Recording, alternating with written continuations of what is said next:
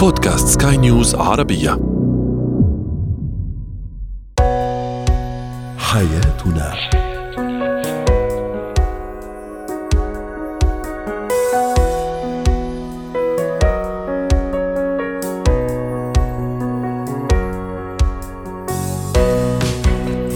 مستمعينا الكرام، اهلا بكم معنا الى حياتنا، فضاؤكم اليومي الذي يعنى بشؤون الاسره وباقي الشؤون الحياتيه الاخرى، الذي يمكنكم الاستماع اليه عبر منصه سكاي نيوز عربيه .com/بودكاست وباقي منصات سكاي نيوز العربيه الاخرى. شاركونا عبر رقم الواتساب 00971 561 886223. معي انا امال شاب. اليوم نتحدث عن الشريك الخجول، كيف نتعامل مع هذا النوع من الازواج والزوجات، كيف اشجع طفلي على تكوين صداقات جيدة في المدرسة، وأخيراً شخصية والشخص المنافق كيف نتعامل معه.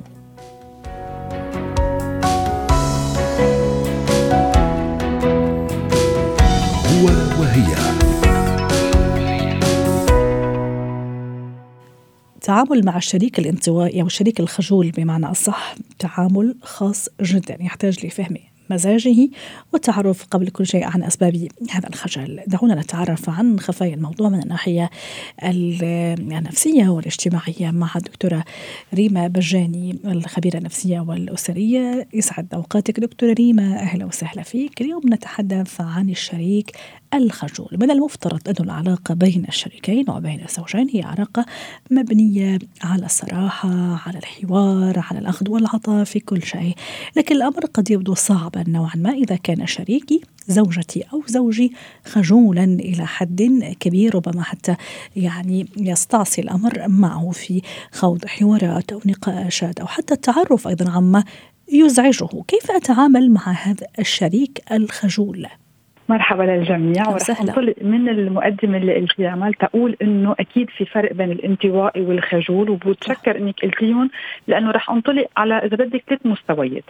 أول شيء أكيد بدنا نحدد بالمستوى الأول شو هو النوع الخجل يلي عنده، يعني عم بيروح أكثر صوب الانطوائية، عم بيروح أكثر صوب عدم الثقة بالنفس والتعبير عن الذات. 3 عم بيروح أكتر صوب لأنه أوقات الشريك بيكون عنده ثقة زايدة بالنفس، بيحسسنا الشيء بنسميه بالفرنسية انتميدي، بنصير انتميدي يعني مش قادرين نقول يلي لازم نقوله. أو الخجل الطبيعي، هون بصير رقم 4 يقدر عم بيكون عم بيعبر عن حاله. على مستوى تاني بدي أقول لك المهم كتير إنه أنا اليوم شريكي كمان كيف يكون، لأنه 2 خجولين ما بتزبط أبدا، و2 حدا خجول وحدا كتير عنده ثقة، فائض ثقة بالنفس لدرجة شوي ما رح أقول الوقاحة بهالمعنى، بس إنه كتير مصر على هيك أمور معينة وعلى آرائه، كمان فيها تكون عم بتضرب عليها. برجع نقطتنا الأساسية اللي هي شوي الإكليب، يعني نحكي نحن اليوم شخص خجول ما تعود، بدك تاخذها باطار الهين، ما تعود يعبر عن حاله، ما ساعد ما ينطلق بالحياه. وهون كمان برجع بوضح لك اياها اكثر. اليوم في يكون خجول يمكن بامور العلاقه، بس منه خجول ابدا بعمله، منه خجول ابدا مع الاولاد، منه مع الاطفال، منه خجول ابدا مع الاصحاب. هون كمان ما نكون دقيقين، يعني مثل ما شفت عم تطرح اليوم موضوع كثير مهم عنده كثير جوانب. رح ناخذ الجانب الاسهل اذا فينا نعتبر انه هيدي الشخصيه بالعلاقه ما عم بتعبر عن حق أو الأشياء اللي بيحبها أو ما بيحبها أو بيرتاح فيها أو لا أو بترتاح فيها. اليوم كيف الشريك بده يتعامل معه؟ على الأساس اللي كم هيك خطوة أساسية. أول شيء أكيد الشخص المقابل بده يكون عنده إلى حد ما بعض الثقة بالأشياء اللي عم يطلبها ويطرحها، بس أكيد بطريقة بوزيتيف إيجابية، بدون ما يحسس الشريك انه هو عنده نقطه ضعف او عنده شيء غلط عم بيقوم فيه، بس ضروري يكون عم بيعبر. لانه مثل ما قلت بالاول وقت يكونوا الشريكين بيخجلوا او ما بيعبروا عن ذاتهم، العلاقه في تدهور، لانه ما بقى بنعرف اذا راضيين مش راضيين، وين رايحه العلاقه، اذا ماشي حالهم، شو الامور اللي بتزعجهم. وهون اذا بدك بتصير المشاكل بالاطار الاساسي بين الزوجين. من بعد ما نكون اكيد نعبر عن الانترست بطريقه هيك كتير واضحه، فينا نكون عم نسال اسئله للشريك، فينا نكون أسئلة مفتوحة. صح دكتورة ريمة؟ نعم، الأسئلة اللي نطرحها مع هذا النوع من الأزواج أو الزوجات هي الأسئلة المفتوحة اللي ممكن تساعده حتى يعبر أكثر وبكل أريحية.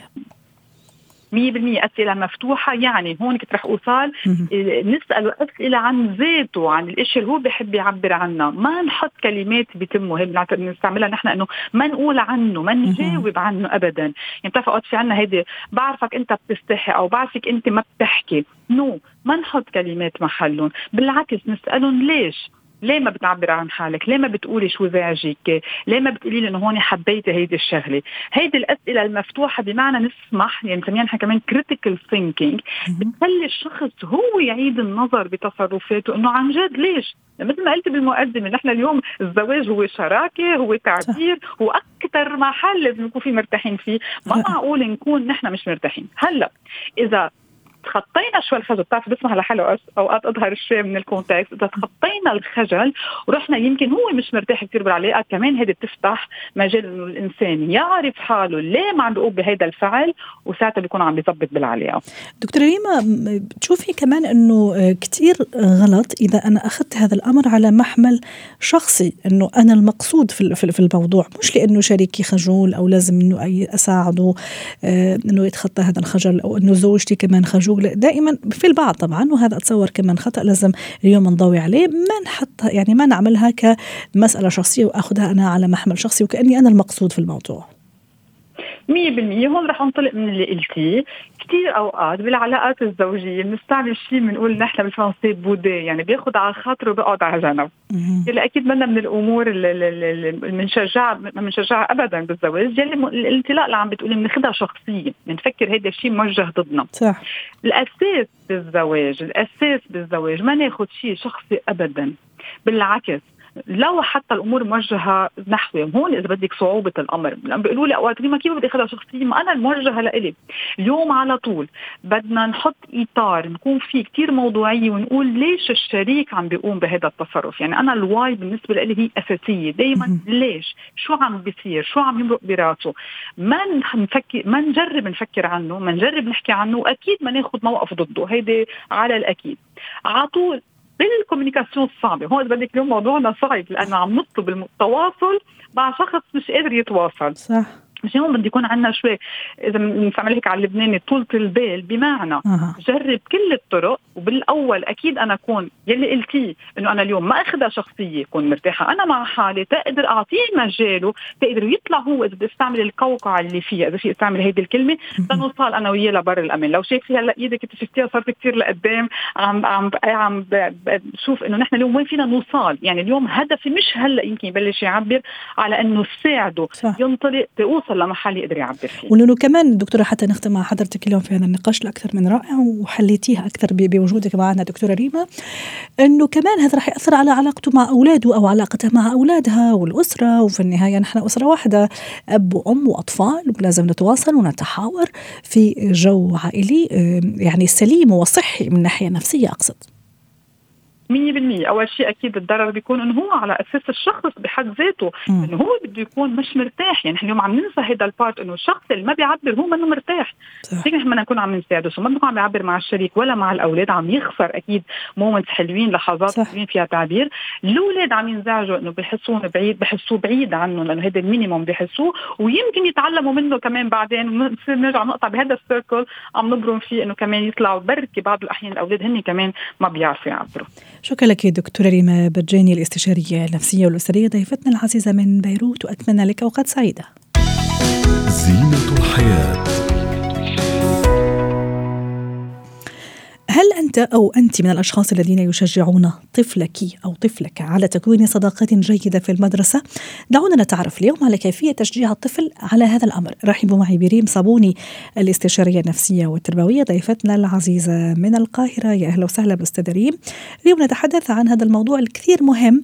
الطفل يبني جسور من الصداقة الجيدة الصحية المتينة القوية مع أصدقاء المدرسة، كيف ذلك يا ترى يا أستاذة ريم؟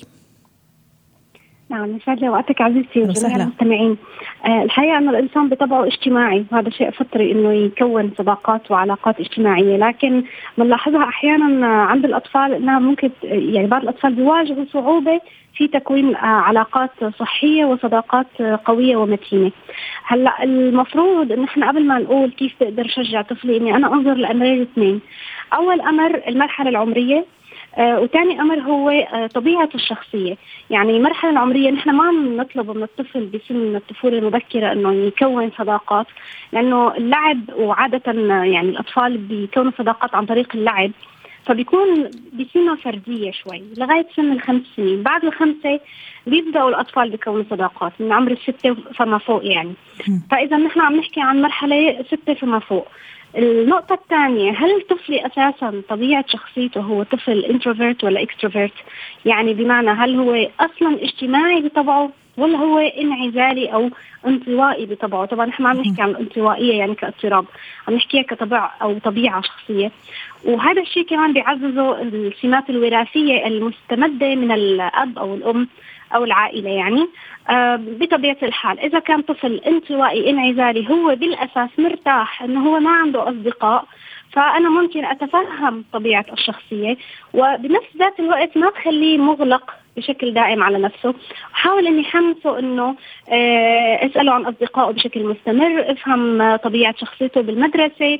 طبيعة الحال الأطفال بيكونوا صداقات من المدرسة، إلا إذا كان برضو في عندهم أنشطة خارج إطار المدرسة، مثلا جيران، أندية رياضية، أي أنشطة تانية بيقدر من خلالها الطفل أن يحتك بالآخر وأنه يكون معه علاقة.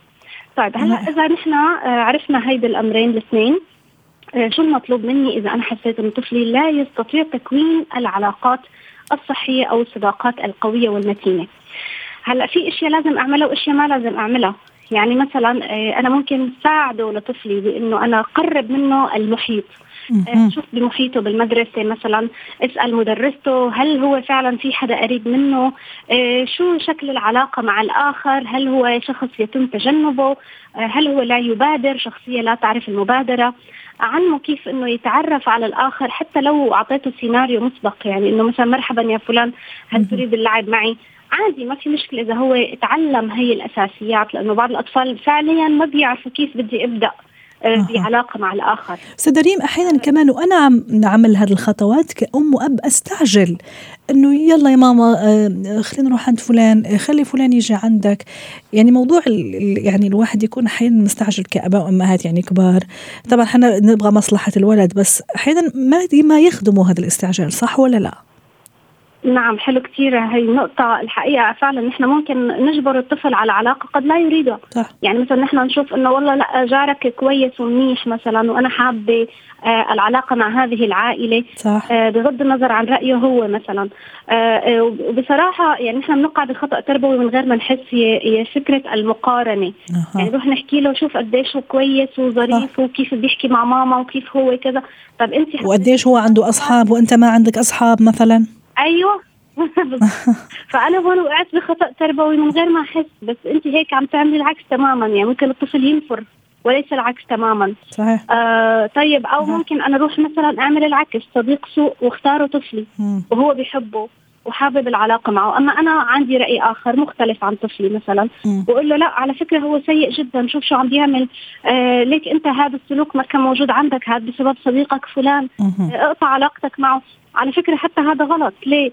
لأن أنا ما أعطيت الطفل الفرصة للحكم النقدي على الأشياء وعلى الأشخاص وعلى التجارب، اللي هو من خلال هذا الاحتكاك هو لازم يفرق بين الصح والخطأ. صحيح. بمعنى لا أنقد وألوم الصديق، ولكن أنا ممكن أنقد السلوك بحد ذاته المكتسب من صديق السوء مثلا. جميل. هو فعلا يعني اكتسب سلوكيات خاطئة. سدريم أيضا ابتكار أفكار جديدة، أفكار خلينا نقول مبتكرة أيضا لتكوين صداقات مع الطفل، أو حتى يكون طفل صداقات مع أصدقاء في المدرسة، إلى درجة تشوفيها كمان مهمة. مرة ممكن هو يروح عندهم طبعا تحت إشرافي ويكون عارف فهو عن رايح عند مين ومراقبة أكيد، أو ممكن هو يجيب أحد أصدقائه اللي أنا أثق فيه وأثق في عائلته. ممكن مرة نروح نعمل مثلا ألعاب أو نشاط جماعي، ممكن تطوع كمان، زيارة مرضى في المستشفيات. يعني ننوع يعني الطريقة اللي أكون بها وخلي طفلي يكون بها صداقات مع أصحابه. يا ريت فعلا يعني هذا الوعي يكون موجود عند الأمهات، يعني يا ريت يكون عند الوقت والقدرة أيضا النفسية إنها ساعد طفلة بتكوين العلاقات الصحية. يعني مثل ما أشرتي، يعني مثلا هو مشترك مثلا بلعبة رياضية، ليش ما أعرض على زملائه مثلا الفاكرين قريب مني تعالوا أوصلكم، فيطلعوا مع بعض مثلا، يروحوا المشوار مع بعض، يكونوا تحت إشرافي، نطلع مشوار مثلا على الألعاب بس، ونجتمع مع أهالي هدول الأولاد، بحيث أنه تنشأ علاقة كمان بين الأمهات، وأطمن أنه المجتمع أو البيئة المحيطة بطفلي هي بيئة آمنة وعلاقات صحية. ليش ما أنه أنا أخترع مناسبة نجاح أو عيد ميلاد وأدعو أصحابه وشوفهم وتعرف عليهم، وينشأ ذكريات بينه وبين هي المجتمع أو هي الشلة، فبحيث أن أنا أساعد الطفل يلي برجع بقول أنه هو ما عنده القدرة على بناء العلاقات الاجتماعية. لكن هون برجع بقول بدي فرق أنه هل هو طفل يرغب بطبيعة الحال بأنه يكون عنده علاقات، ولا هو مكتفي بصديق أو اثنين. البعض يكتفي بصراحة، ما بيحب يعمل شلة، ما بيحب يكون من هالنوع، يعني هو هيك طبيعة شخصيته، فأحترم الفروق الفردية بين الأطفال. نعم، شكرا لك أستاذة ريم صابوني، الاستشارية النفسية والتربوية، ضيفتنا العزيزة من القاهرة. مهارات الحياة. اليوم نتحدث عن الشخصية المنافقة أو شخص المنافق، كيف نتعامل مع هذا النوع من الأشخاص. رحبوا معي بدكتورة سلوى عفيفي، خبيرة ومدربة مهارات الحياة، ضيفتنا العزيزة من القاهرة أيضا. يسعد أوقاتك دكتورة سلوى، أهلا وسهلا فيك. بمجرد ما نكتب منافق أو مثلا المنافقون يطلع لنا مقولات كثيرة وأمثال كثيرة صراحة، بالعشرات بل بالمئات. اليوم نتحدث عن هذا النوع من الأشخاص الذين حين يتحدثون بثقة كبيرة عن الطيبة لكنهم يمارسون النفاق بمنتهى الإبداع. كيف نتعامل مع هذا النوع من الأشخاص؟ يسعد أوقاتك سيدتي الفاضلة. طبعا كيف نتعامل معهم يعني يعتمد على حسب نوع العلاقة. إذا كانت علاقة سطحية، علاقة سريعة، ربما إن مثلا دخلت محل شعرت إنه هذا المحل يمكن لا يكون صادق معي، أو يعني علاقة عابرة، من حقي أن أنا أرفض التعامل معه أو الاستمرار أو تكرار التجربة. هذا يكون أمره سهل جدا، خاصة إذا كان مثلا يغير أقواله، أو كما نعلم عن شخصية المنافق أنه هو مثلا ممكن يبطن عكس ما يظهر من مشاعر أو من آراء أو من أقوال أو فعل، أو أنه مثلا ربما يتظاهر بأنه يعرف كل شيء، أو أحيانا يتباكى على من يتعاملون معه. فإذا كان التعامل علاقة سطحية، هذا قراري أن أنا يعني أقطع العلاقة ولا أكررها. أما إذا كان شخص أتعامل معه إما من أفراد الأسرة أو مثلا في محيط العمل، فهنا يأتي التحدي أو الصعوبة. يعني أنا مضطرة لازم أتعامل معه. صح. لأنه خلي كمان نحكي مثلا على زي ما قلتي، هو يتظاهر بالمعرفة، عنده ازدواجية مبالغ فيها بين الأقوال والأفعال، التظاهر والادعاء، إطلاق الأحكام، التظاهر بالمعرفة كما ذكرتي، التملق ومتملق بامتياز أيضا. صحيح. ففعلا هو تحدي. أنا عجبتني كذا مقولة تقول: أقرأ النفاق في عيون الكثير وأبتسم. هل هذه مهارة مثلا يعني لازم أنه نتقنها، ولا لا مش في كل الأحوال؟ شوفي، بالنسبة تقصدي للنظرات العين أو لغة الجسد إذا سمعتك صح؟ لا، يعني هي بشكل عام أني أنا أعرف أنه هذا الشخص أنه يعني مش صادق معي، لكني يعني أنا أعرف، يعني الحقيقة أنه أعرف، لكن أبتسم حتى أعدي، حتى أتغافل، حتى يمر الموقف. أولا مهارة الاستماع جيدة جدا، ومهارة الاستماع هنا تختلف عن السمع. مهارة الاستماع يعني أنا أستمع إليك جيدا، وأنا أحلل ما تقولين، وأستوعب وأسأل نفسي هل أنا فهمت ما قلتيه فعلا، ما قلتيه يدخل عقلي ولا لا. أنا لازم أكون إنسان عندي قدرة تحليلية، لا أخذ كل ما يقال بالنسبة لي إنه هو مسلم لي. أنا شخصيا هنا شوفي، يعني لو بحثت في معظم الآراء بالنسبة للتعامل مع الشخصية المنافقة يقول لك تجاهليه.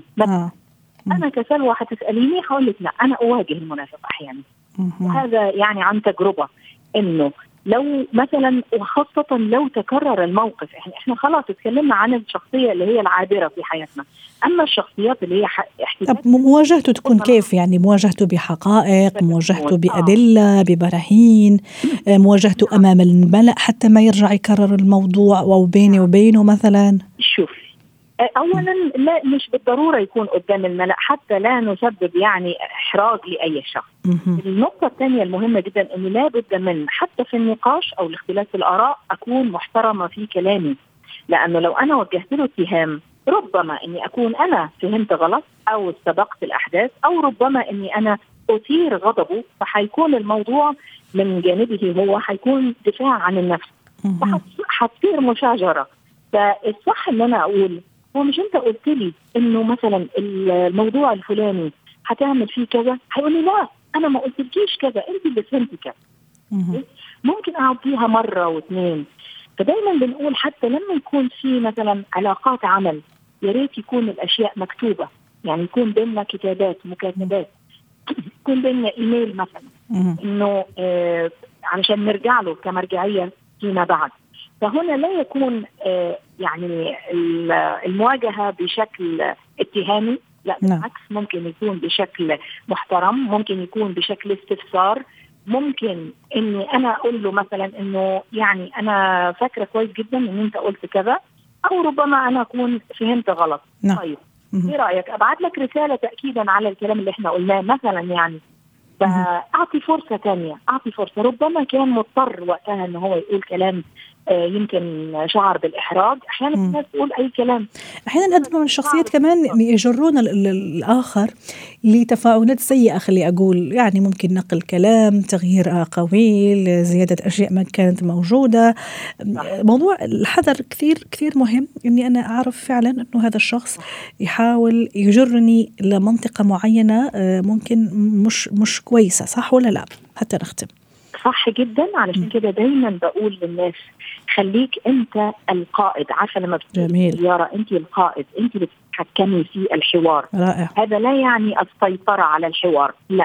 انا بتحصل معايا كتير جدا استاذه امال في التدريب، وحضرتك بيحصل معاكي في اداره الحديث والحوار مع ضيوفك، انه يعني ممكن انه بمزاجك تفتحي المجال للضيف ان هو يتحدث، بس احيانا بتلاقي الامور دخلت من موضوع لموضوع لموضوع.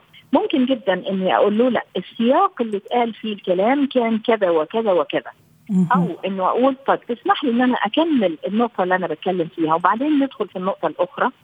هنا انت بتسيطري على الحوار، او خلينا نقول بتديري الحوار بشكل فعال. ما احنا الهدف ايه؟ الهدف ان احنا نوصل رساله، صح؟ اذا تركت الامور منفتحه ان كل واحد يقول جملة اعتراضية أو جملة داخل يعني خارجة عن سياق الموضوع، يبقى احنا خرجنا عن الهدف من تحقيق هذه المحادثة أو من التراك اللي احنا ماشيين عليه. جميل. والوعي والحوار بوعي مع هذا الأشخاص، يعني يكون وعينا حاضر، والحذر أيضا يكون موجود في طبعا. هذا المواقف ومع هذا الأشخاص تحديدا كتير ضروري فعلا. أيوه صحيح جدا، يكون مهم جدا في إدارة الحوار مع الأشخاص المنافقين، الوعي والحذر. شكرا لك دكتورة سلوى عفيفي، أسعدتيني وأتمنى لك أوقات سعيدة.